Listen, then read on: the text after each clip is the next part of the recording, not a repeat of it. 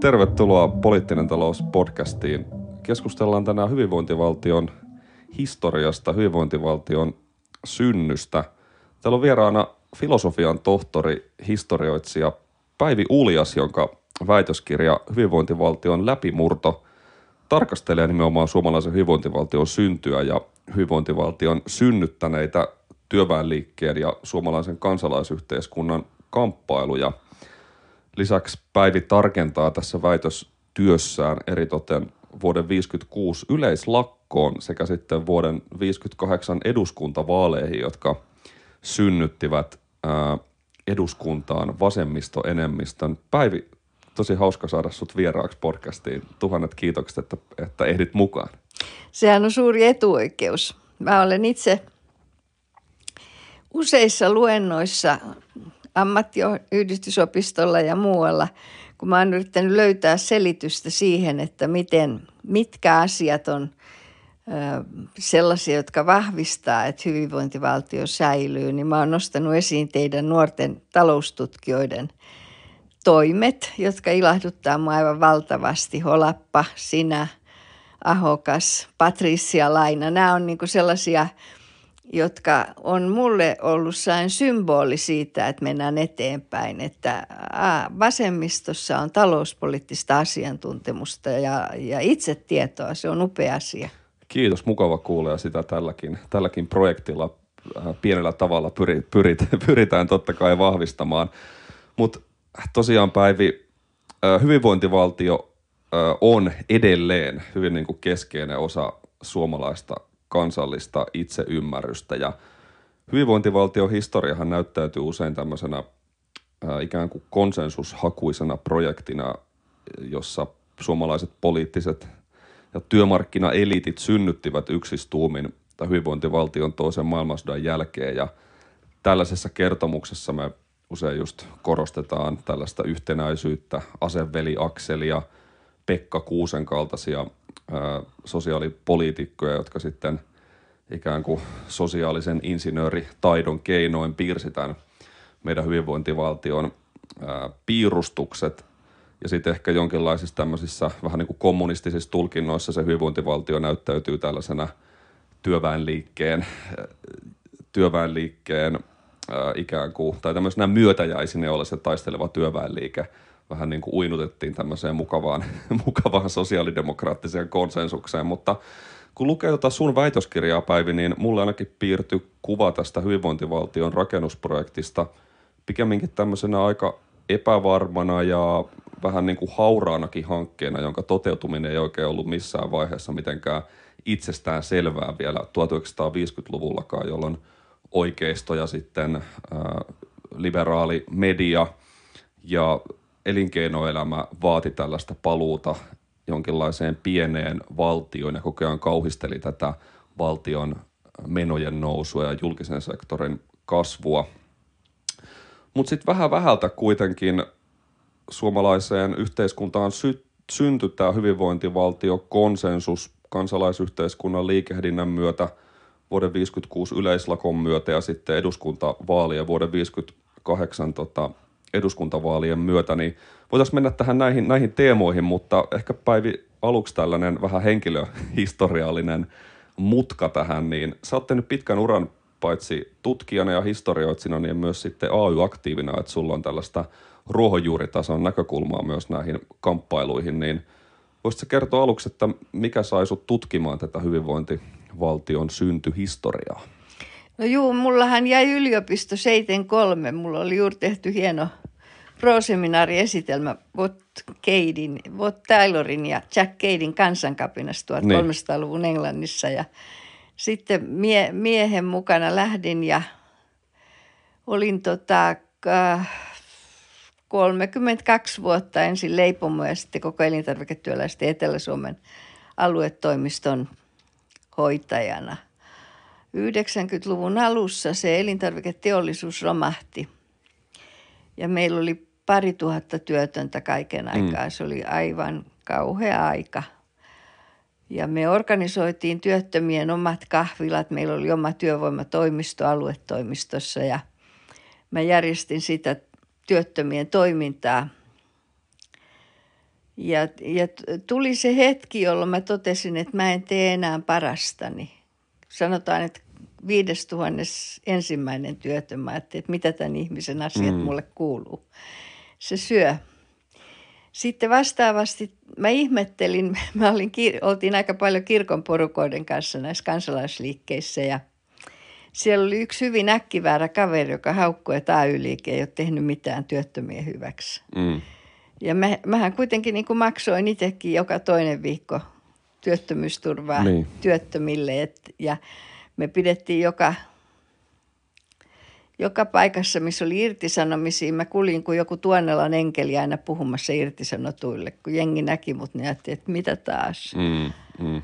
Niin äh, mua alkoi kiinnostaa, että miten tämä työttömyysturva on syntynyt. Että miksi liittoon kuuluvilla on parempia – siitä ei ollut niin kuin olemassa mitään tietoa, että mi- miten se oli tapahtunut. Ja niin mä sitten, siinä oli siis tämä väsymys tähän duuniin, pikkuriitoihin ja toisaalta niin kuin halu, halu, halu mm. niin kuin nähdä se 70-luvun kultakausi, mitä mä olin elänyt 80-luvun lakkojen ja iloisen mellastuksen aikana, niin se oli kadonnut. Mä olin kokenut yhden valtavan paradigman muutoksen sen 90-luvun. Niin halusin niin kuin ikään kuin ymmärtää, Neuvostoliitto oli romahtanut. Mä halusin ymmärtää vähän kauempaa mm. ja syvempää. Ja sitten ihan selvää oli, että sä et viisikymppisenä ala opiskelee muinaisenglanniksi mitään, jolloin, jolloin tämä tuntui niin kuin hyvin luontevalta. Joo. Askel askeleelta niin kuin ikään kuin mä törmäsin uusiin aineistoihin, jotka sitten antoi uusia kysymyksiä ja olihan se hirveän hauskaa ja helpottavaa. Ja niin. Joku kysyi multa väitöksessä, että jännitikö mä. Mä sanoin, että en mä tiedä, että jos sä oot pitänyt neljä tunnin luentoa irtisanotuille ilman taukoa, niin... niin väitöstilaisuus tuntuu läpi huutojutulta. No, se on aika kiva, joo. Kyllä. Se oli oikein hauskaa. Se oli paljon tuttuja. Se no, on ainoa väitös tiettävästi, missä taputettiin ja naurettiin koko ajan. Mutta... Oi, kuulostaa hyvältä. Mutta tota, ennen kuin mennään noihin 50-luvun aikoihin, jotka on tietyllä tavalla sun sun väitöskirjankin ytimessä, niin mennään vielä vähän, vähän aiemmas, kauemmas vuosisadan alkuvuosikymmenille. Sulla on tämmöinen kiinnostava käsite, tota, jolla sä kuvailet sisällissodan jälkeisen Suomen tämmöistä talouspoliittista järjestystä. Sä puhut pienviljelijä hegemoniasta, joka sitten lähti vähitellen yhteiskunnallisen murroksen sylheilyssä murtumaan ja – sitten synnytti, synnytti sellaisen modernin Suomen ja ää, tavallaan oli mukana sitten sitä hyvinvointiyhteiskuntaakin synnyttämässä, mutta miten sä kuvailisit tätä, pien, miksi tämä pienviljelijä hegemonian käsite on ikään kuin oleellinen ja minkälaisista elementeistä se sun työssä koostuu? Siinä, se on tota, hirveän monesta eri, eri, ihan siis tällainen teoreettisesti kansainvälinen viitekehys on, on Immanuel Warsteirin puoliproteiininen yhteiskunta, jonka ilmeisesti kaikki yhteiskunnat on käynyt läpi. Eli vaihe, jossa, jossa teollisuutta tulee maahan ja se maa on maatalousvaltainen ja teollisuus pystyy hyödyntämään halvan työvoiman sen tähden, että ihmisillä on aputaloussuku ja mm. näin edelleen. Että se on niin uusiintamisen kannalta edullinen – edullinen tuotantomuoto. No sitten toinen puoli ehkä tätä asiaa liittyy tällaiseen kansainväliseen prosessiin, jossa ensin 1800-luvun halpa vilja kaataa Suomen, Suomen tota, viljanviljelystä, siirrytään karjantalouteen ja, ja torpparit eivät saa enää uusia torppia ja syntyy tällainen hirveän voimakas maanomistamisen tarve. Mm. Ja se on, se on yksi niitä ehkä jännittävimpiä ideologisia keikauksia, mitä siinä tapahtuu, kun työväenliike yrittää puhua siis yksityisomistusta vastaan ja sosialismia ja torpparit tulee tulee tota, työväenyhdistyksen kokouksia junttaa niin kauan, että työ, työväenliike omaksuu torppien yksityisomistuksen. Mm. Ja, ja sitten kap, kapinan niin kuin pari päivää ennen kuin valkoinen sisällissota syntyy, niin annetaan torppien vapautuksesta laki, joka on tota, torppia, vapautusta. Torppien omistusoikeutta oli kymmenen vuotta taisteltu ja jarrutettu häätöjä. Ja jotenkin syntyy sellainen ihmeellinen suomalainen kompromissi, tai ehkä se ole vain mm. suomalainen, jossa, jossa tota, vasemmistolaiset pienviljelijäyhdistykset selittää sitä, että miten pienomistus, pienviljely on niin kuin tuotannollisesti mm, kaikkein mm. edullisinta. Kun koko perhe tekee 12-24 tuntia, siis lapsityövoima. Mm, mm. Ja vastaavasti oikeisto selittää, miten tällainen valtava maareformi, joka tänä päivänä jossain latinalaisen Amerikan maissa esimerkiksi tuntuu aivan mahdottomalta. Mm niin miten se on niin kuin ollut eheyttävä ja hieno ratkaisu. Tällainen ideologinen kompromissi filosofiana oli se, että joka tekee työtä, sille kuuluu maa. Mm, mm. Ja kaikkein kö, Päriholmin tappari nauro mun kirjasta kerran sellaista, kun siellä yksi, yksi hyvin köyhä poika kirjoitti, että hän sai sosiaalisen hyväksynnän, koska hänellä oli aina puhtaat vaatteet ja hän oli ahkera. Eli ahkeruus ja puhtaat vaatteet ja mm. se oli osa tätä pienviljelijä hegemonian etua. No sitten siihen kuului tietenkin siis se, että maan omistaminen oli, oli ehdoton A ja O, että kaikkinaiset sosiaaliset taloudelliset etuudet, niin kuin työttömyysturvat ja muut, niin, niin aivan komitean mietinnöistä todettiin, että ne niin kuin rapauttaa moraalin Mm, mm. Ja että maaseudulla syntyy hyvää sotilasainesta. No sitten se taloudellinen pohja oli tietenkin se, että, että koska käytännössä kaikilla melkein oli oma, oli tota, tämä puoli omavaraistalous. Mä voin puhua siitä kohta. Yeah. Niin se mahdollisti sen, että puujalostusteollisuus ja muutenkin teollisuus sai halpaa työvoimaa. Et USAssa ja – Norjassa ja Kanadassa käytiin laajoja kampanjoita siitä, että Suomi orjatyövoimalla dumppaa puujalostusteollisuuden hintoja, mikä oli mm, musta aika yllättävä. Mutta näin, näin oli todella. Et, et se, se, niin kun, se puolittainen omavaraustalous, tämä sama prosessihan tapahtuu nyt ympäri mm. maailmaa mm. toki edelleenkin. Mutta että meillä se oli siis hyvin voimakkaasti tällaisen moraalin ja ahkeruuden ja siisteyden ja – ja tota, loputtoman raadannan. Et kun mä oon hakenut siihen, siihen tota, terminologiaa, niin mä olisin kutsunut sitä helvetillisen raadannan hegemoniaksi. Joo, just näin. Kolmevuotiaasta lähtien pienet lapset oppi hakemaan vettä, niillä oli omat ämpärit kun mm, mm. Ja se tota, äm, äh, mä tein sellaisen Siltala Juha kutsusta risuindeksiksi – Juha kysyi, että mistä mä keksin tällaisen kysymyksen. Ja mä sanoin, että mä oon itse, mun isäni vanhemmat on elänyt tällaisessa maailmassa. Että siis oikeastihan ihminen siis tarvitsi puita lämmitykseen, ruoanlaittoon, eläinten hoidon, siis siihen kuumaan mm. veteen, jolla pestiin hinkat ja lehmät. Siis puu oli kaikkein tärkein elementti. Ja puiden hankinta oli, oli järjestetty niin, että noin 30 prosenttia suomalaisista sai omasta metsästä, 30 prosenttia oli sellaista ihmisryhmää, jota ei ehkä enää ole yhden lehmän, yhden sijan. Pojat keräs puut metsästä. Mm. Mun isä oli joka toinen kesä mun sukulaisille ja se koko kesän se hankki papalle polttopuut. Ne haettiin valtion mettistä. Täällä Pakilassa ne haettiin tuolta – kans varmaan metsistä. Täällä, täällä meidän kadulla, missä nyt ollaan, oli Sikala vielä 50-luvulla ja kanalla, Janssonin kanalla. Yeah. Tuolla mäen päällä oli hevosmiehiä.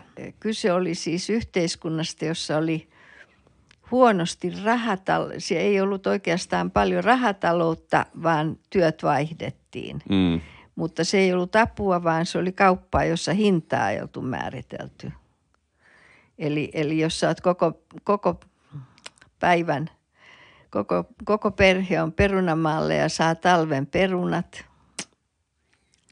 Okei, jos on monta lasta, niin mutta mm. et, et palkan, palkan määritteli isojen talojen. Oli, oli tota, to, toiset saivat ilmaiseksi niittää pelloreunalta lehmälle heinän, toiset joutu tekemään päivän töitä, hevosen vuokra. Kaikki tällainen. Se oli niin kuin hyvin jännittävä maailma sen tähden, että, että siinä oli koettu siis kansalaissota. Mm, mm. Osa naapureista oli ollut tappamassa sun sukulaisia ja päinvastoin. Ja sitten koko se talous, koko sen kylän systeemi pelasi siihen, että sä saat heiltä lehmän, sä saat heiltä tota hevosen lainaksi, sä menet sinne perunamaalle, siis sellainen moni, hyvin monimutkaisten kauppojen kokonaisuus. Kyllä. Ja, ja tota, niin kuin piiloteltujen konfliktien ja piiloteltujen tavaran hintojen maailma. Et se oli, se oli tota, mä olen tietysti sukulaisteni puheista tutustunut tähän maailmaan. Ja toki itse 50-luvulla syntyneenä, niin mä syöksyin aina rehtorin syliin, kun hän oli meidän naapuri, oppikoulun rehtori. Mutta isä sanoi toisaalta, että se on ollut muiluttaja. Mm, Just Eli näin. mä olin maailmassa, jossa oli tärkätyt esiliinat ja niettiin ja tiedettiin, Joo. kuka on muiluttaja. Kyllä. Hyvin piiloteltujen konfliktien kyllä, maailma. Kyllä, moninaisten, moninaisten ristiriitojen Joo. todellisuus. Joo, mutta että tämä siis ilman muuta täytyy korostaa sitä, että tämä, tämä sodan ja ennen sotaa, niin sehän kurinpito, siis että Gramscilainen tuntee aina menetelmän suostumus ja pakotus. Mm.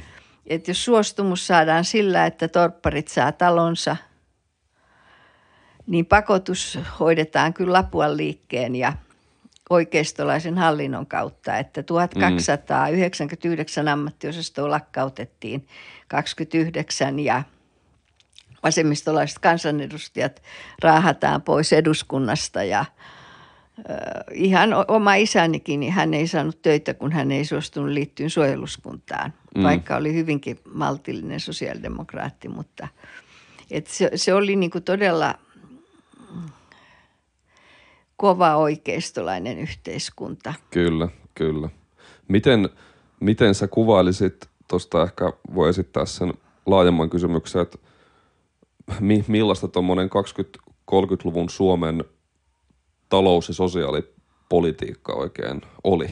Minkälaiset ideologiset doktriinit siinä vaikutti ennen kaikkea? No siinä on vähän aikaa sitten tuli aika kiinnostava väitöskirja siis vaaleanpunaisesta Suomesta. Eli se tilanne, jossa ää, kapina, minun sukuni, mm. joka osallistui kapinaan, puhuu kapinasta, joka hävittiin katkerana. Niin tota, kapinan jälkeen kuitenkin Neuvostoliitto oli olemassa ja nämä vasemmistolaiset nousi hirveän nopeasti. Et siinä oli vaihe, jolloin 20 siis tuli kuitenkin, saatiin progressiivinen verotus ensimmäisen kerran Suomen historiassa. Ja tota, todella tämä torpparivapautus toteutettiin.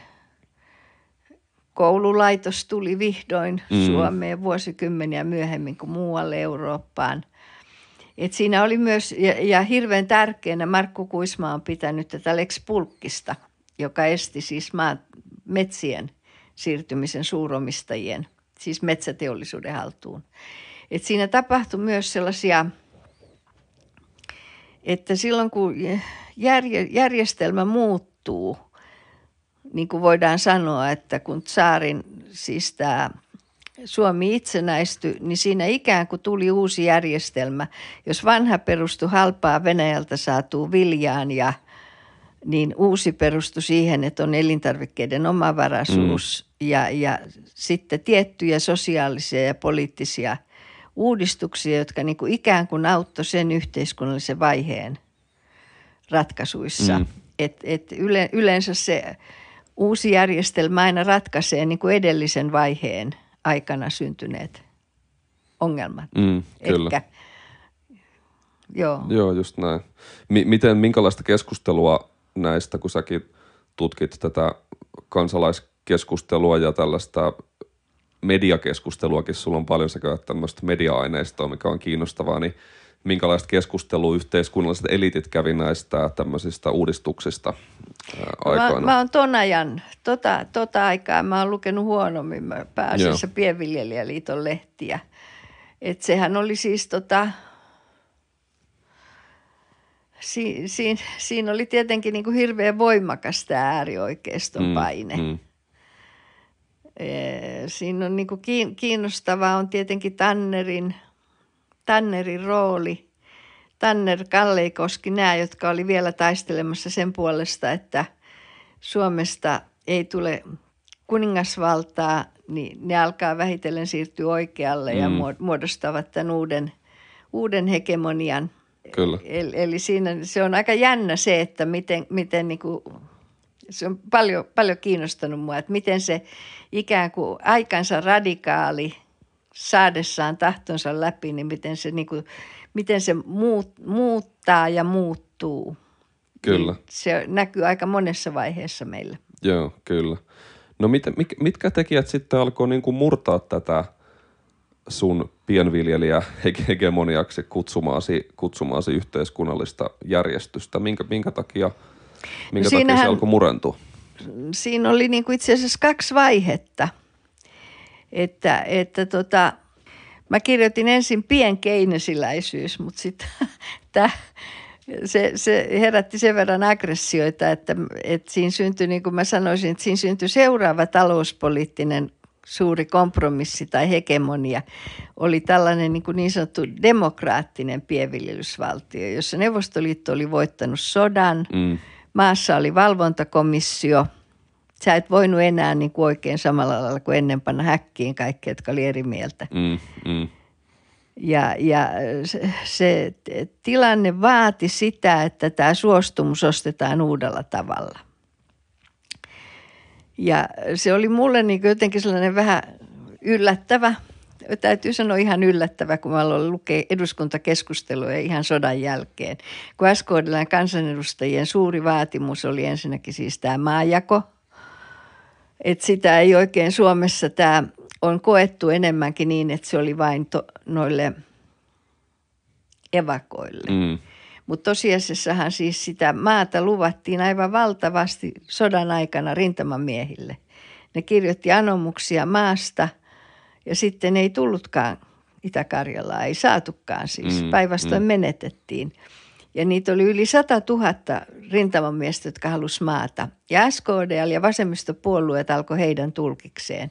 Ympäri maata järjestettiin maan, maan, maan, maanhakukokouksia – ja, ja SKDL oli hirveän laaja tämä maatalouspoliittinen ohjelma, että eduskunnan keskustelut käytiin siitä, että hiekkaa savisille maille. No ymmärrän sen, mullakin on savinen maa. Se on hirveän tärkeä. Sitten tota, nämä tilat, jotka laitettiin, siis yli 300 000 taloa ja tilaa ympäri Suomea. Ja aivan varmasti siis aina kylän huonoimmille alueille, Hallavaaraan. Mm sinne sitten.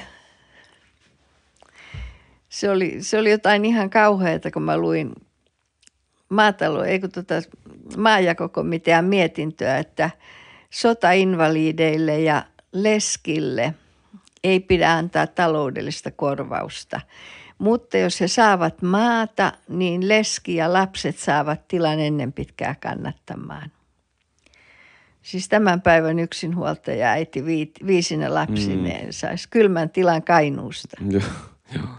Se, aivan järkyttävä. Mutta mut mä haastattelin siis kymmeniä ihmisiä, joille näin oli käynyt. Mm. Ja, ja ne tota, kuokki siellä kiviä isän kanssa ja SKDL taistelee sitten oman maidon juomatukea, koska nehän ei saaneet tietenkään heti peltoja. Mm. Että se kar, karjan määrä lisääntyi valtavasti ja, ja maitoa oli. Ja sitten syntyi tällaiset hirveän vaikeasti tulkittavat sosiaalipoliittiset muodot, jossa siis tul, tode, e, edistettiin näiden mökkiläisten elämää. Että oli oman maidon juomatuki, oli, oli erilaisia hiekka, lannote, sonninpitoavustuksia ja, ja äh, sitten se oli hirveän paljon samanlainen tilanne kuin varmaan tänä päivänä jossain Intiassa, Tunisiassa, Egyptissä, mm.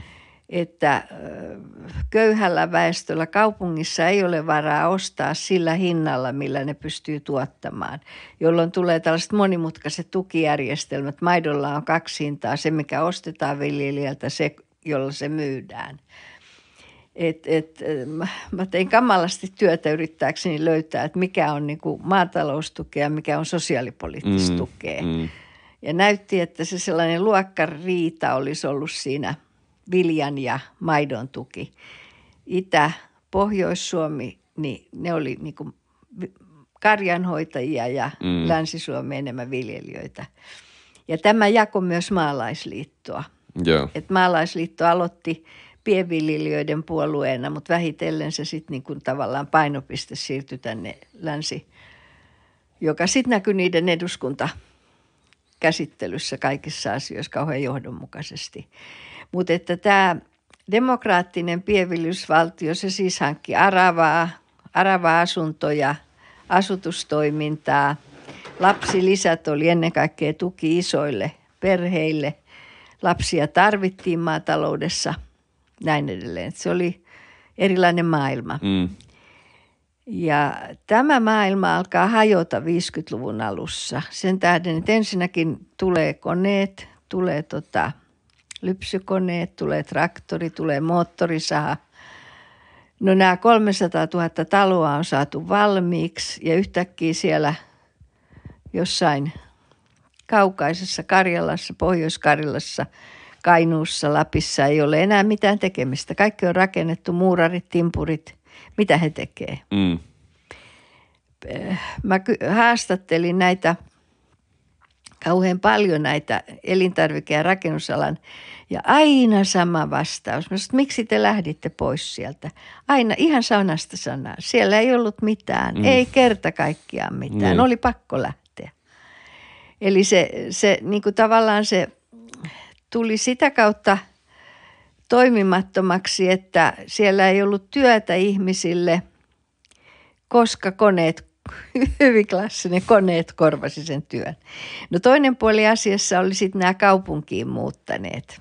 Oli olemassa niin kuin tällainen aika voimakas eettinen velvollisuus, että lasten piti elättää vanhempansa. Siis se oli munkin äiti ja isä ilman muuta lähetti kotiin ja mm. teki. Mm ja, ja sitten vastaavasti kaupungissa sä et voinut kerätä polttopuita, jos sä asut kerrostalossa, siitä ei ole paljon apua. Piti alkaa maksaa vuokraa. Äh, mahdollisesti lasten kouluttaminen maksoi, ei ollut työttömyysturvaa ja maaseudulta ei juuri saatu veroja mm, niistä mm, mökkiläisoloista. Mm. Eli kaupunkilaiset maksoivat kaiken, nämä subventiot. E, eli siinä niin kuin Urho Kekkonen kirjoitti 51 kirjan Onko maallemme vaurasto, jossa hän teki tällaisen laajan teollistamisohjelman. Mutta että se vuodesta 1945 vuoteen tänne jonnekin 5 kuuteen saakka, mm. niin se oli sellaista välivaihetta, jossa vielä tämä vanha hegemonia oli vallassa, mutta eri suunnasta tuli, tuli tota, tämä on varmaan ilmiö nyt maailman mittaisesti. Mm, se on siis... Mm yleensä se, kun teollisuus- ja palvelualojen sektori alkaa olla yli 60 prosenttia, niin nämä uudet rakenteet, urbanisoitumisen rakenteet alkaa Joo. Niin kuin muuttua. Kyllä. Tuossa on to, tosi hienosti tuossa sun kirjassa kuvattu tätä nimenomaan tätä kiivasta ikään kuin modernisaatioprosessia ja sitten toisaalta sellaista ää, finanssi- ja rahapolitiikasta käytyy keskustelua esimerkiksi sitä, mikä oli vaikkapa Suomen Pankin sellainen fantasia vähän siitä, että okei, että pitäisi palata jonkinlaiseen tämmöiseen 20-lukuhenkiseen yövartijavaltioon vielä takaisin. Ja kauhisteltiin sitä kasvavaa julkista sektoria ja menopainetta, niin voisitko vähän kuvailla tätä ristiriitaa vielä, että minkälaista, minkälaista semmoinen tota, talous- ja tämmöinen finanssi- ja rahapoliittinen keskustelu oli tämän murroksen, murroksen aikana silloin sotien jälkeen ja sitten 50-luvulla? Joo, joo. Mä tota, tota, aloitin sen opiskeluni tutkimalla tätä kansanliikettä kansanuutisista. Mä kirjasin sieltä nämä mielenosoitukset. Sitten Demarissa mä, Demarista mä löysin sen poliittisen konflikti ja korruptiot. Mutta sitten kun mä aloin lukea Hesaria, niin sit se koko kuva muuttui niin. täysin. Eli siinä käytiin taistelua kansantulon jaosta. Kenelle Joo. kuuluu? Kenelle se kuuluu? Just Kuuluuko, onko, onko tota, parantuva terveydenhuolto, onko se sosialismia? Mm. Onko sosiaaliturva sosialismia? Se tota, äh, siinä oli siis, se oli, se oli äärettömän kirkas ja selkeä ero. Se oli ihan käsittämätöntä. Siellä oli Helsingin Sanomissa kerrottiin, että nykyään kuvitellaan, että veron kannun tarkoitus sen sijaan, että se olisi veron kannon tarkoitus siis huolehtia tällainen puolustus ja tiet niin, että jaetaan rahaa sellaisilta, joilla on, sellaisille, joilla ei ole, jolloin Kyllä. on ne unohtunut kokonaan tämä veronkannon idea. Ja, ja tota, mä kirjasin, kirjasin tätä van, paluu 30-luvulle suppea valtion, yövaltion, valtion politiikkaa puolustavia kirjoituksia, niin esimerkiksi vuonna 1957 niitä oli 150 Helsingin Sanomissa. Siis Joo. käytännössä katsoen joka toinen päivä oli. Veronmaksajat käynnisti sellaisia kampanjoita, joissa ne vaati tota, ja se oli hirveän, hirveän dramaattisia, dramaattisia eleitä, että va- vaadittiin, e, että Suomen kansan historiallinen verotusoikeus vaatii, että veropäätökset tehdään kahden kolmasosan enemmistöllä. Mm, mm. Et siinä, siis siinä, siinä niin verotus koettiin yksityisomaisuuden loukkaamiseksi – ja kaikkinainen sosiaaliturva edelleen siis todella rapautti työväestön moraalin ja se oli tota, se oli hirvittävän paljastavaa. Joo, kyllä. Toi hyvin jotenkin kuvaa sitä, että miten tämä, vaikka se olisi helppo houkuttelevakin nähdä toisin, niin miten kiivaiden konfliktien ja kamppailujen kohdettaa hyvinvointivaltio tai silloin tietyllä tavalla – lapsen kengissään, että ehkä niin kuin ensimmäisiä askeleita jollain tavalla ottanut hyvinvointivaltio, minkälaisten kamppailujen ja ristiriitojen kohteena se on ikään kuin koko ajan ollut, että siinä ei ollut mitään ikään kuin itsestään selvää, että tällainen ei, järjestelmä ei, syntyy. Ei, ja, ei, ei ja, siinä ei ollut mitään itsestään ja, selvää. Ja. Siinä oli siis kaikki puolueet, ehkä SKDL lukuun ottamatta hyväksy virallisesti valtiontalouden supistamisen linjan. Siis siinähän oli ollut vähän sellainen löysäilyvaihe niin kauan, kun siellä oli se valvontakomissio. Mm, mm. Mutta tota, heti siinä 53 ne teki Suomen Pankin ohjesäännön, että Suomen Pankki ei saa lainata edes tilapäisesti valtiolle rahaa. Joo, kyllä. Ja sitten sieltä tulee tota, pankinjohtajaksi Rainer von Fiant, joka, joka tota, on sitä mieltä, että Suomen kansa on opetettava – opetettava tota paluuseen takaisin ja, ja, ja sitten mm. voin syönti on vähennettävä. Ja, Kyllä. ja se, että kaikki hinnat nostetaan, niin se ei suinkaan ole devalvaatio, koska te voitte sekoittaa vettä voihin. Niin, ja silloin teillä menee sama verran rahaan. Tämä oli Suomen Pankin johtajan neuvo Suomen kansalle. Kyllä, kyllä.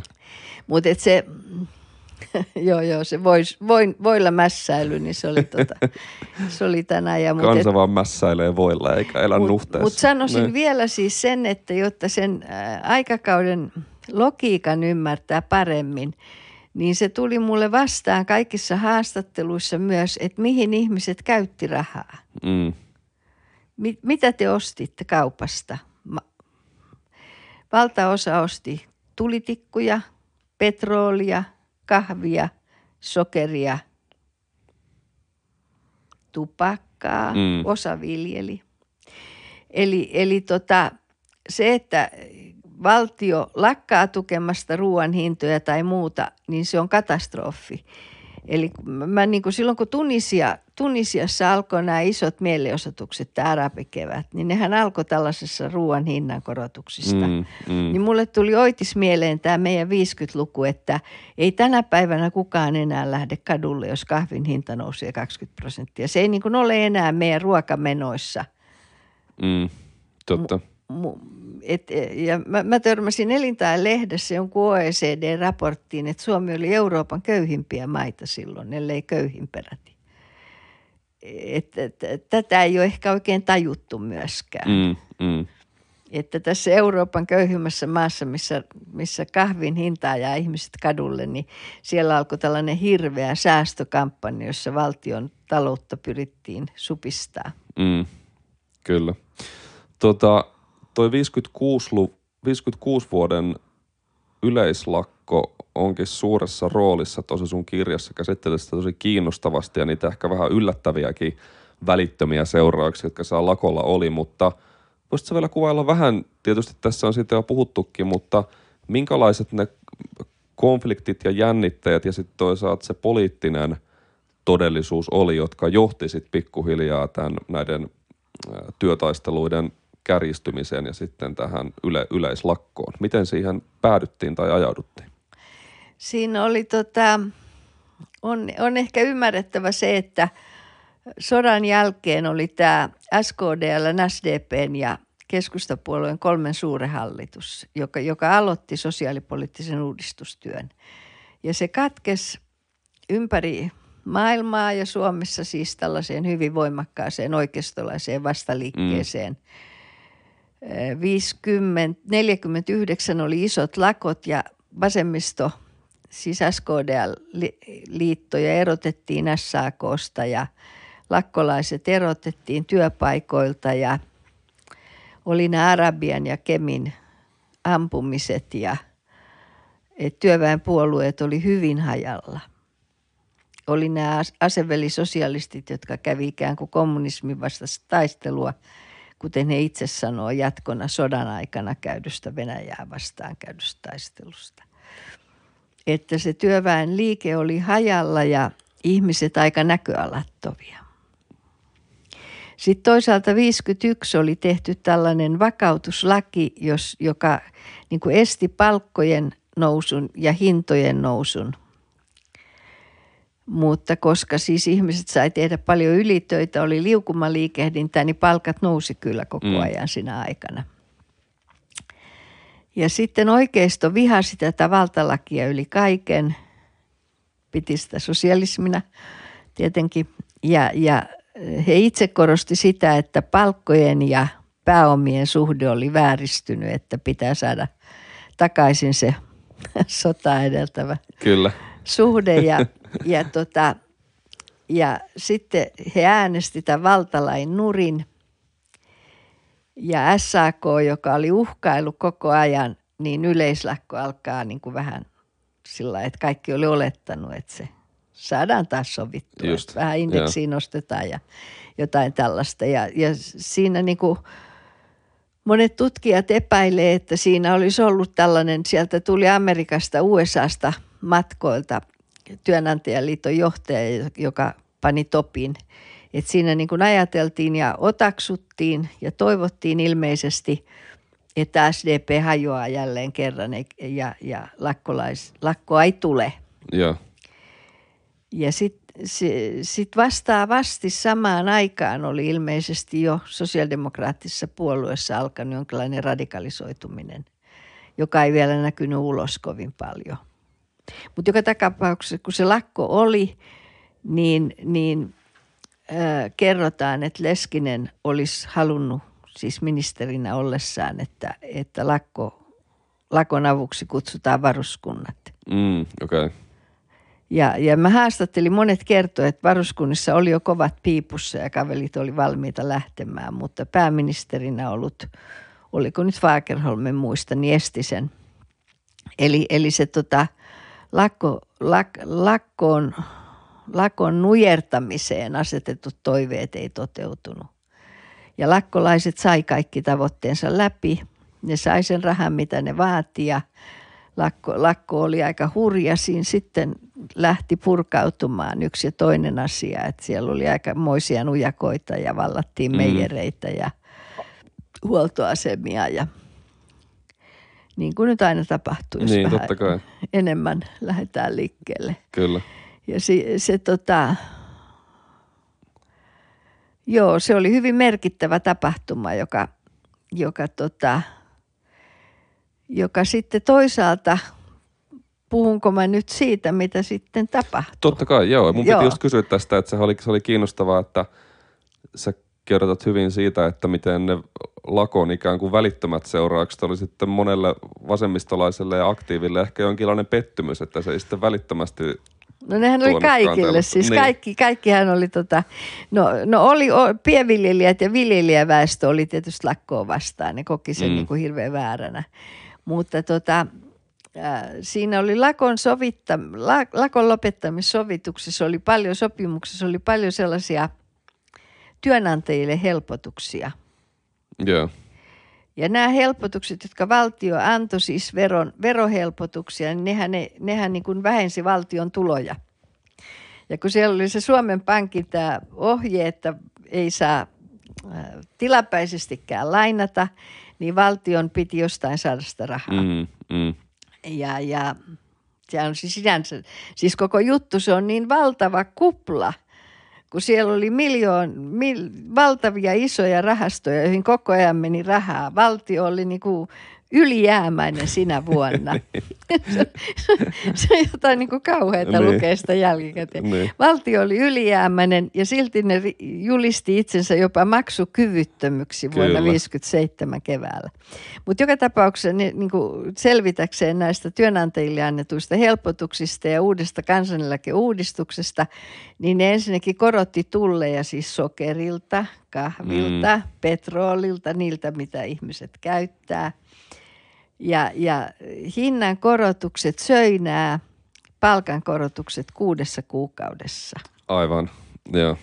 Ja ihmiset, sitten STK, joka STK ja oikeisto, jotka oli aivan raivoissaan lakosta, siis se oli jotain ihan, ihan hurjaa se raivo. Niin Suomen ainakin työnantajien tietysti- keskusliitto, niin, STK, joo, just näin. Niin ne tilasi sitten kampanjan siitä, että ne lehti koko sivun juttuja lehdissä ja elokuvien esi, esi, esinäytös. Siihen aikaan ei ollut televisio, ihmiset kävi paljon elokuvissa ja joka elokuvan alussa esitettiin se STK-ohjelma siitä, että mitenkä lakkoilulla saadaan vain inflaatio. Just näin. niin kuin hyödynsi täydellisesti Joo, joo. tämän inflaation, joka johtui siitä, että valtio korotti siis näitä. Kyllä, Et ne, se on kauhea kupla. joo. Mä luin sitä, kun sä, mä, sä pyysit, että mä tuun tähän, niin mä luin sen uudelleen ja taas mulla alkoi päätä. Ei voi olla totta, mutta näin siinä tapahtui. Ja, ja kesällä 56 yleis, oli noin kunnallisvaalit, niin SKD ja SDP menetti todella kauhean ison määrän. Et Keppu, maalaisliitto intoili, että, että nyt on kommunismi hävinnyt maaseudulta.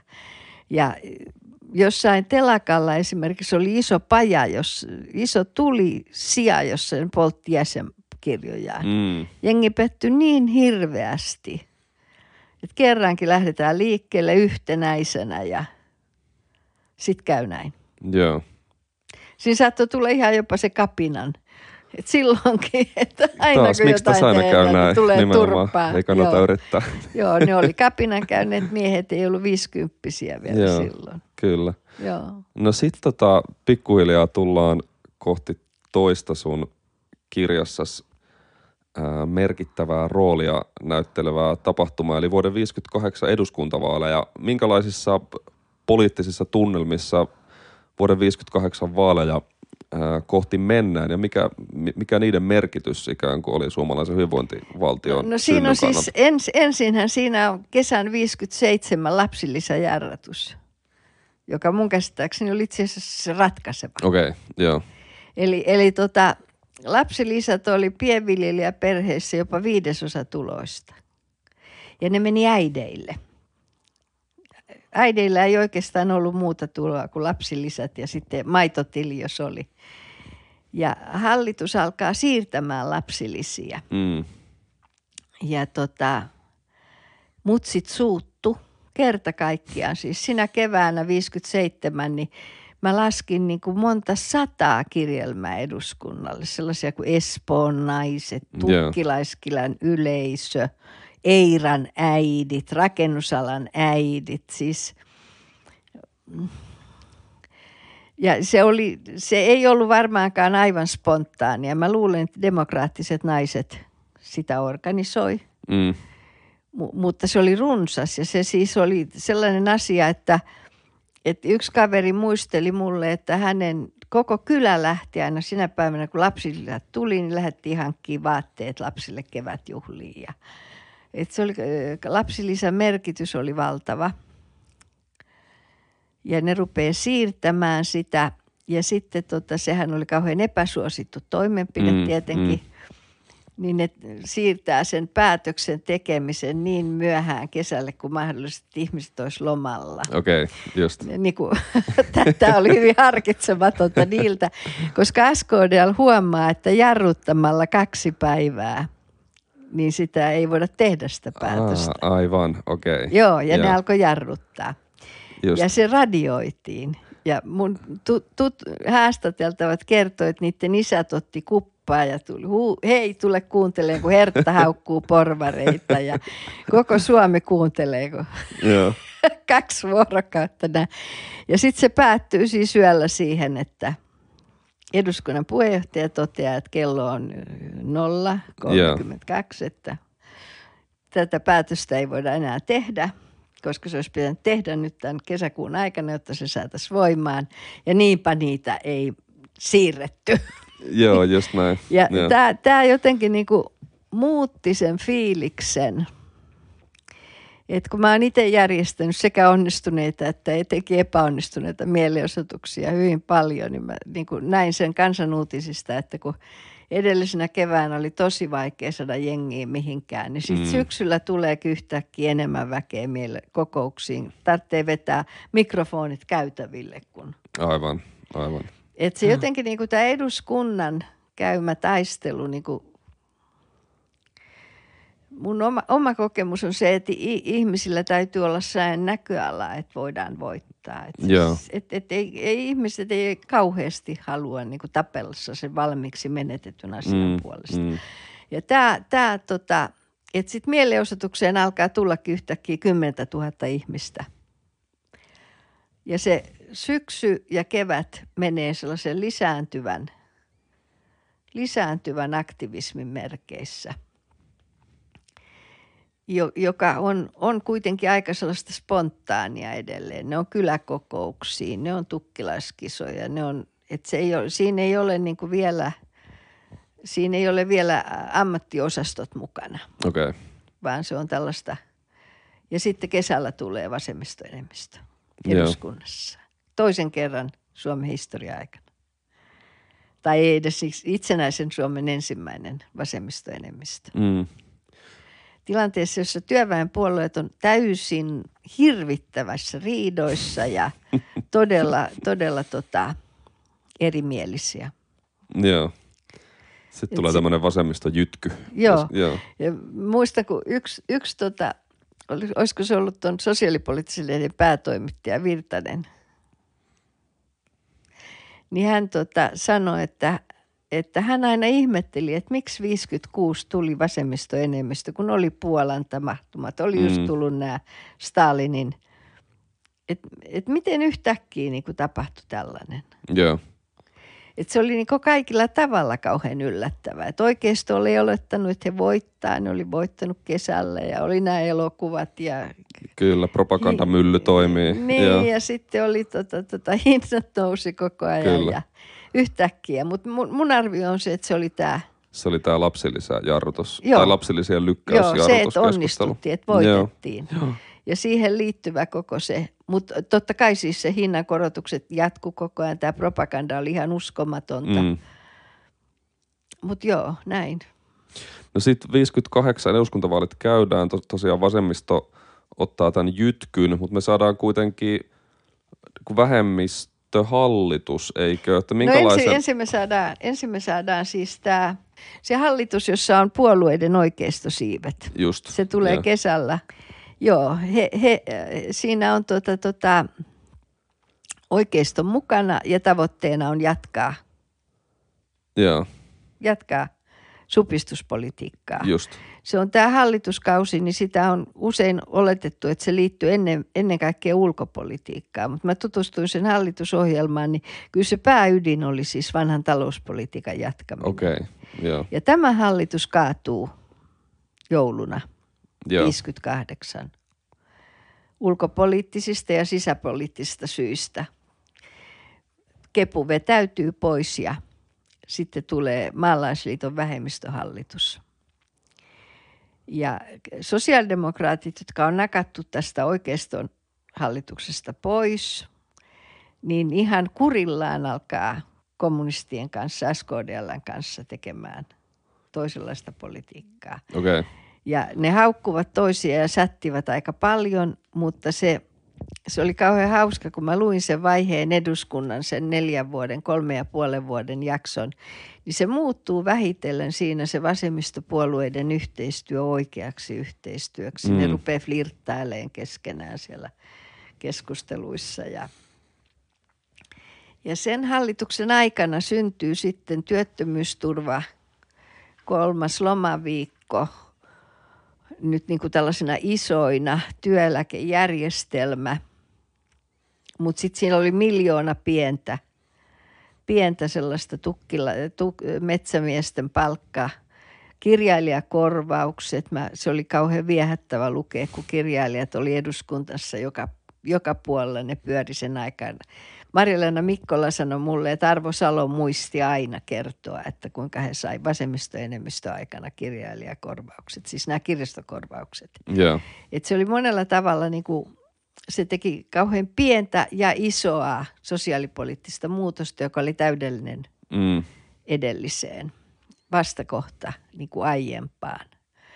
Ja se oikeiston kauhu oli jotain ihan huikeeta – et Helsingin Sanomissa saattoi olla kuusi, kuusi aukeamaa aina, jossa haukuttiin budjettia.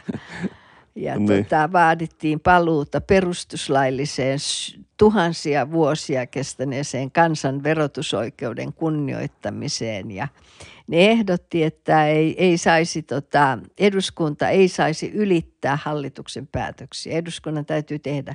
Ja näähän kaikki syntyi siis työttömyysturvalaki, nämä, nämä, niin nämä syntyy yksittäisten kansanedustajien ehdotuksesta, koska hallitus Aivan. ei antanut niistä ehdotuksia. Joo. Hirveän kiinnostava. Se oli hirveän hauska lukea sitä. Kyllä. Se, se oli niin kuin uskomatonta taistelua. Ja sitten siinä oli kuitenkin vähän se riemukas meno. Just näin.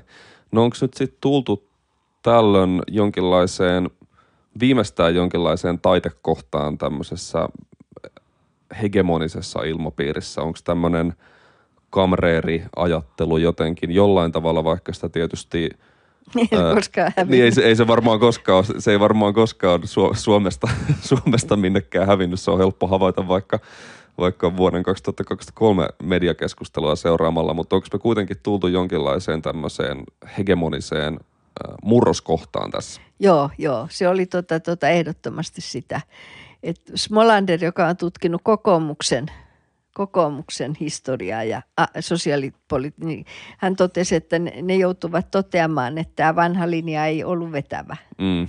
Että 60, joskus ehkä 66-68 he joutu hälko puhumaan. Mutta siinähän näkyy siis jännittävällä tavalla se kokoomuksen, että, että se hegemoninen murros alkaa ikään kuin siitä, että ensin Sosten puolue hajoaa ja sitten siinä vaiheessa, kun tämä vasemmistoenemmistö on saanut pyörinyt aikansa, niin alkaa kokoomuksessa ja RKPssä ja näissä alkaa hajannus, mm, jossa, mm. jossa siis kokoomus suostuu siihen, että otetaan lainaa. Kokoomuksen sosiaaliministeri hyväksyy kaikkia koskevan tämän, tämän terveyslain ja näin edelleen. Eli, eli se tota, asteittain alkaa sitten se hajoaminen siellä toisella puolella. Mm, mm. Eli se puolueiden linjan muutokset alkavat muuttua. Mm, just näin. Jolloin, jolloin tota, tota, sitten jotenkin symbolisesti vuonna 1966, kun tulee seuraava vasemmistoenemmistö, niin samana iltana esitetään lapuolaisooppera. ja, ja tota, alkaa tämä vasemmistoradikalismi. Kyllä. Et jos, jos nuoret heitteli – heitteli kananmunilla ylioppilaat yleislakkolaisia, niin 66 alkaa sitten opiskelijaradikalismi ikään kuin nousemaan vähän enemmän. Mekin Järvenpäästä tullaan mun poikaystävän taksilla Vietnam mielenosoituksiin. Niin, niin justiinsa. Kyllä. Et se, se, se näkyy niin kuin hirveän monella tavalla se hegemoninen murros, jonka se vasemmistoenemmistö toteutti.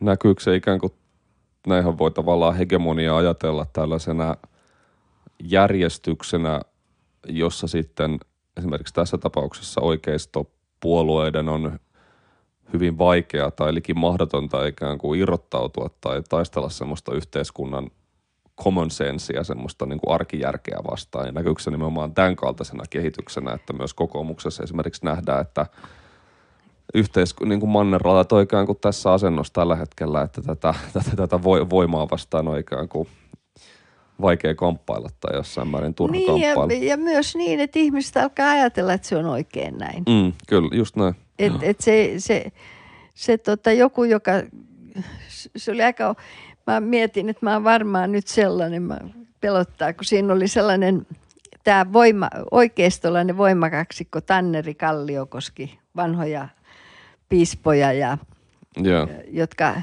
jotka vielä tota, tämän, tämän 58 alussa oli hyvin vahvoilla. Niin, niin 62, 64 tai jotain, ne antaa se, se julistuksen, että pitää palata tänne yövartijavaltio okay. talouspolitiikkaan. Yeah. Niin kansanuutisissa puhutaan muinaisuuden kummituksista. kummituksista, jotka kurkistelee. Eli kun yeah. se paradigman muutos tapahtuu tällainen nopeasti – niin yhtäkkiä sellaiset niin kuin tosi näkyvät ja vaikuttavat poliitikot muuttuu menneisyyden Reliikeiksi just joo, näin, joo. joo niin kuin kyllä. nyt tällä hetkellä ihmiset, jotka ovat vastustanut NATOa, niin kummituksia menneisyydestä. Kyllä. Joo. Mutta että, että nämä on yllättävän, yllät, yllättäviä, siis jos et sä kuvittele, että näin, tai että jos et sä – jos sä ajattelet, että kaikki jatkuu niin kuin ennen, niin mm. tässä iässä sä oot jo muutaman kerran joutunut toteamaan, Kyllä. että oho, oh.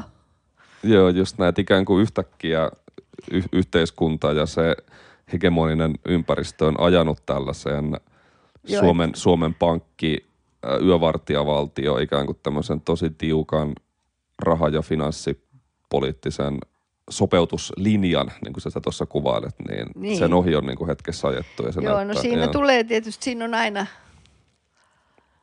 se on hirveän vaikea erotella, mikä on, niin kuin, mikä on niin kuin se merkittävin muutos, mm, kun siinä on mm. miljoona muutosta. Siis siinähän yhtä aikaa myös tapahtuu se, että, että asutuslinja todetaan vanhanaikaiseksi.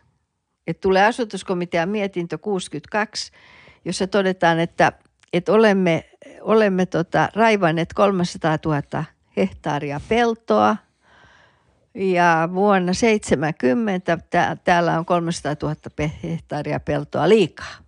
Mm. Eli niin kuin se kauhea, kun ne ihmiset, lapset ja ne sairaat invalidit raivas niitä peltoja, niin sitten todetaan 62, että se oli niin kuin vähän turhaa. Niin. Et ne, et, et niin, kuin niin monella tavalla mm. romahti mm. se vanha. Mm. Mm. Se on musta aina ollut. Mä aina, aina kun mä puhun tästä, niin sitten kun siellä on näitä ollut näitä eläkeläisiä, jotka on itse kokenut tämän, niin sitten kuuluu sen syvä huokkaus. Niin. Se on jotenkin niin kuin järkyttävä. Joo, joo. Kyllä, kyllä. Joo. Miten sä, tota, sulla on tämä tää hegemonian käsite on sulla keskeinen ja kiinnostava ja sä oot tutkinut sitä, miten hyvinvointivaltio on tavallaan noussut tämmöiseksi jossain määrin ainakin hegemoniseksi poliittiseksi järjestykseksi myös Suomessa, niin mitä sä, millä mielellä sä ikään kuin seuraat tätä nykyistä jotenkin ää, poliittista keskustelua valtion kansalaisen suhteesta valtion koosta, että tietysti tätä hyvinvointivaltion konsensusta on Suomessakin varmaan viimeistään 90-luvun jälkeen koeteltu ja vähitellen nakerrettu ja nyt jälleen näyttää taas siltä, että työmarkkinoilla ollaan menossa kohti jyrkkeneviä konflikteja, niin miten, minkälaista jotenkin tämmöistä poliittista aikalaisdiagnoosia sä nyt tekisit tällaisesta meidän hegemonisesta ilmapiiristä, että ollaanko me jonkinlaisen murroksen äärellä tässä vai mitä sä, mitä sä ajattelet? No mä, mä lähtisin äh, eri, monta eri kautta, Joo. josta ensimmäinen on se, että mä olen, olen itse sitä mieltä, että hyvinvointivaltiojärjestelmä on urbaanissa yhteiskunnassa siis voittaja. E, et, että tota, systeemi, joka pelaa tietoteknologiassa ja nykyaikaisilla laitteilla ja niin si, si, se, se vaatii niin kuin hirveän hyvän infrastruktuurin, mm. se vaatii hirveän korkeatasoisen koulutuksen, se on, se on valtavan haavoittuva. Eli kaikki koulutusleikkaukset ja kaikki nämä, niin, niin jos, jos ruoka tehdään kymmenille tuhansille ihmisille ja joku panee sinne pienen tipan sinne – kattilaan myrkkyä. Niin, niin.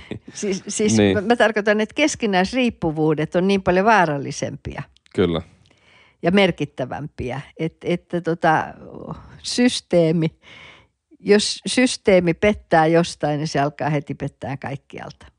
Eli, eli tota, korkeatasoinen koulutus, toimiva infra ja, ja, ja kaikki tämä, niin tämä on niinku ihan äh, niinku voittajasysteemi. Mm, mm että, että aina niin kuin kriisien aikana nousee tämä idea tästä vanhasta.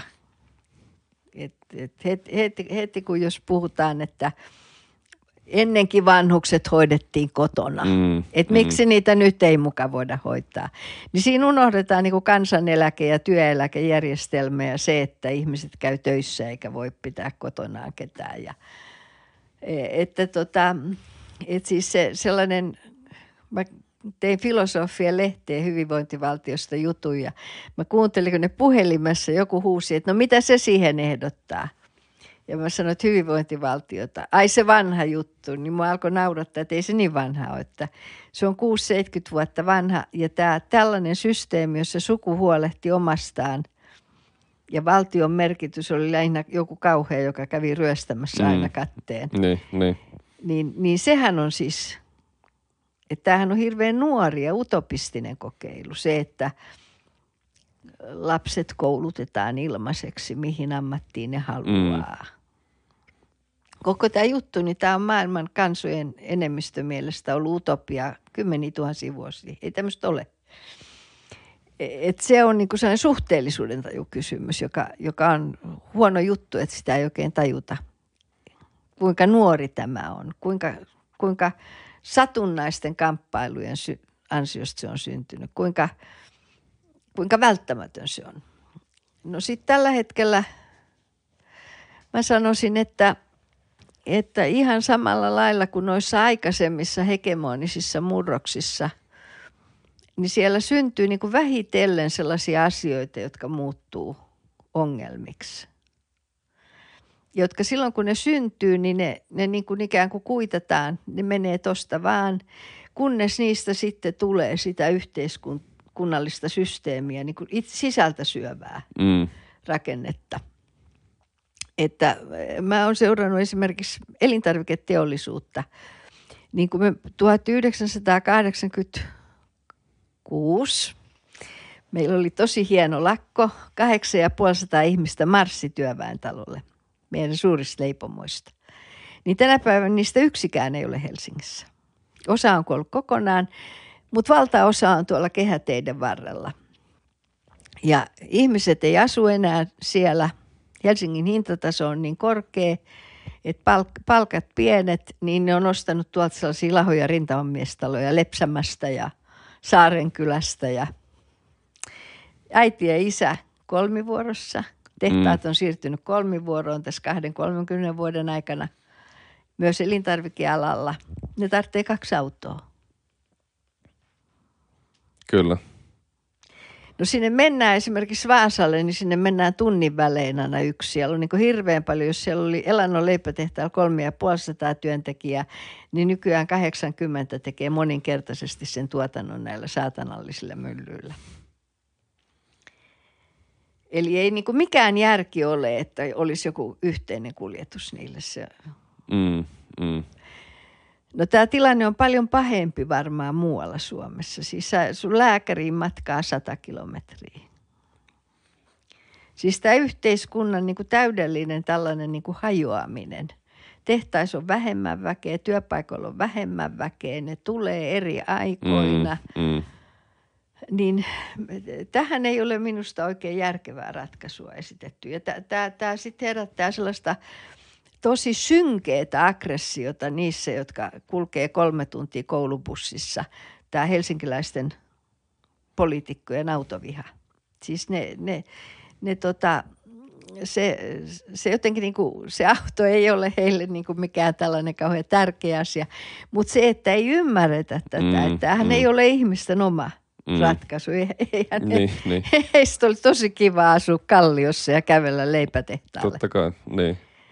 Et, et se siis se, tämä on niinku yksi tällainen. No sitten tästä on seurannut myös monta muuta asiaa. Tuli tämä ulkoistamisbuumi, jonka seurauksena siis kun työväenliike on hankkinut vuosikymmenien aikana kaikki palkat ja muut, niin kuin, että mitä pitempään olet sama työnantajapalveluksesta, parempi palkka, loma, sairausajan korvaus, näin edelleen, niin työnantaja vastaa tähän ulkoistamalla vuokrafirmoille, jolloin, jolloin ei tarvitse maksaa paljon mitään tästä. Ja t- tämä hajautti sen vanhan ammattiyhdistysorganisaation voiman aika paljon. Kyllä. Sitten tulee seuraava prosessi on se, että, että ihmiset kun ne pakotetaan yrittäjiksi, niin yrittäjä maksaa itse siis sosiaaliturvansa ja se on huonompi. Eli yrittäjä, kun se maksaa yrittäjäeläkkeen, niin se saa sillä vähemmän kuin palkansaaja vastaavasti. Ja niinpä meillä on valtava määrä yrittäjiä, jotka osittain maksaa näitä palkansaajaetuja, mutta itse ei hyödy tästä systeemistä mitään. Ja tämä on niinku ihan sellainen, niinku, että se ilman muuta herättää hyvinvointivaltion vastaista mm, mielialaa mm. ihmisissä, jotka kokee, että, että he eivät ole niinku tässä niin. millään lailla osallisia. Kyllä tämä on niin kuin yksi aina iso nippu, joka aiheuttaa koko ajan lisää mm. oikeistolaistumista. Ajattelet sä, että esimerkiksi perussuomalaisten, jokahan nyky- nykyään on tavallaan hirveän kiinnostavakin tämmöinen blokki ja, ja yhdistelmä erilaisia ikään kuin kannattajaryhmiä yrittäjistä duunareihin, hyvin äh, rikkaisiin ja hyvin toimeen tuleviin ihmisiin ja sitten toisaalta... Mä, mä, maaseudun siis haju, hajoavan. Just näin ikään kuin näistä kuvaamista niin kuin taajamista ja, ja kehys, kehyskunnista niin kuin ihmisiä, niin ajattelet sä, että tai voisiko sitä ajatella näin, että myös tavallaan tämmöinen perussuomalaisten nousu osittain oireilee tätä hyvin tuossa mun mielestä luonnehtimaa jotenkin tämmöisen ammattiyhdistystyöväenkulttuurin niin kuin ohenemista ja sen kautta ikään kuin nous, nousevaa vaikeutta tavallaan myös luoda tästä – luoda tästä tilanteesta sellaista jotenkin yhteistä, yhteisellä tavalla jaettua tilannekuvaa.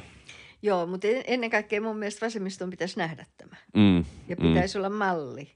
Siis, siis sä, sä, jos, et sä, jos ei sulla ole mitään annettavaa näille mm, ihmisille. Mm, mm. Ja, ja jos sä vielä sit suhtaudut vähän pilkallisesti heihin. Mm, Kyllä. Ja sun missios on sellainen, että se autokin vielä vietäisi pois. autokin, niin, nimenomaan niin. niin totta, totta, totta kai se on. Kyllä, se, on vasta, kyllä. se on hyvin luonteva ja kansainvälinen vastaliike, mutta tähän, mä jatkan tähän, tähän kuuluu niin kuin vielä toinen joo, puoli. Joo, joo, kyllä. Ja se toinen puoli on se, että kun ikään kuin tämä pääoman kasautuminen toteutuu nyt näissä valtavissa myllyissä, mm. Ja sitten sosiaaliturva on niin kuin sidottu tähän työvoimavaltaisen alan, niin yhteiskunta ei saa samalla lailla kuin ennen ikään kuin kansan tulosta sitä osuutta, mitä yhteiskunnan rahoittamiseen tarvitaan. Ja sitten on tämä oikeistopaine, niin, niin tämän hyvinvointivaltion näiden rakenteiden jatkuva huonontuminen niin vie toivoa ja luottamusta. Mm. Et mä oon tavannut varmaan sata nuorta, nuorta ja nuorta, mutta ihmiset, jotka sanoivat, että he ei varmaan saa koskaan eläkettä. Niin kuin sinäkin. Tämä on ihan... Ja, ja tämä puhe... Mä, niin kuin... mä luotan suomalaisen eläkejärjestelmään. Joo, joo, aivan. Mutta sä oot tavannut näitä ihmisiä. joo, tiedän mistä puhut, kyllä, joo. kyllä.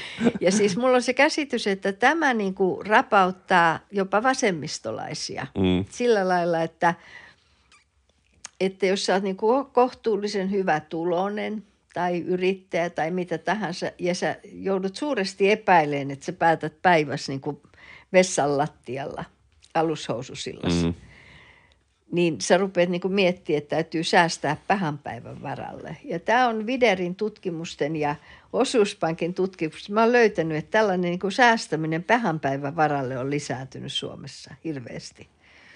Kyllä. Et me, et me, me emme, niin kuin, mun sukupolveni ei todellakaan säästänyt aikoinaan pahan päivän varalle. Me ei oletettu, että tulee paha päivä. Tulee vaan parempi päivä. Niin, niin. Ja, ja tota, sitten jos sä niin säästät pahan päivän varalle, niin sua rupeaa kyllästyttää veronmaksu. Totta kai. Just koska näin. sitä rahaa menee. Eli tämä on niin myös sellainen, että, että se on oikeustollossain kaksoispotti. Että ensin ne niin supistaa sosiaaliturvaa ja toiseksi se vielä tuottaa oikeistolaisuutta.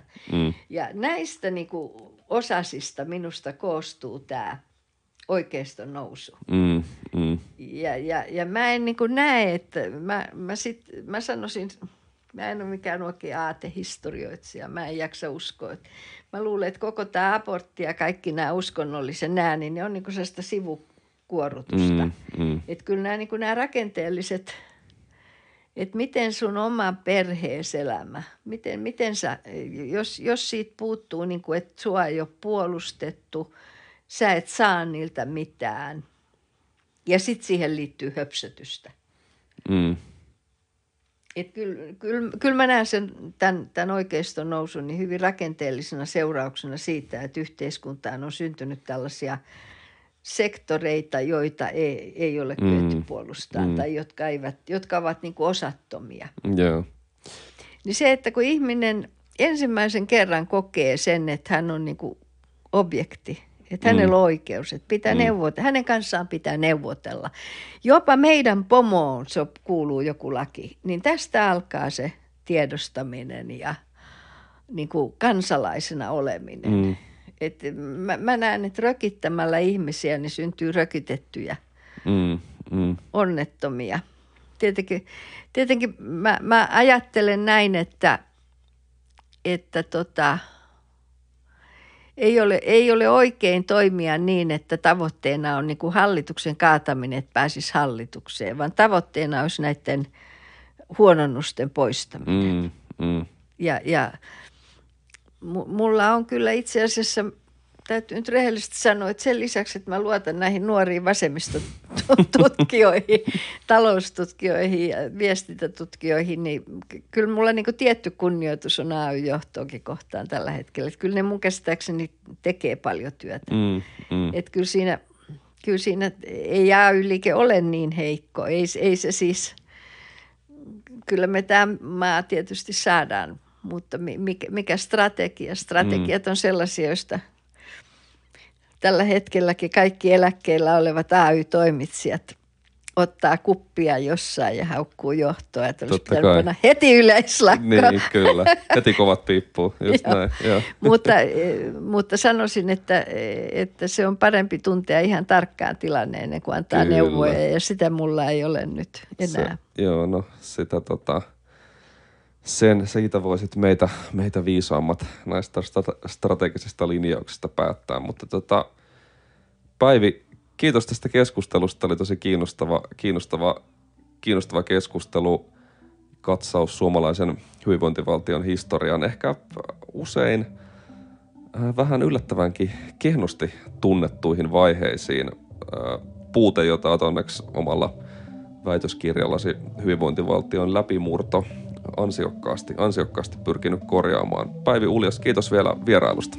Kiitos, oli hauskaa. Kiitos paljon, kiitos.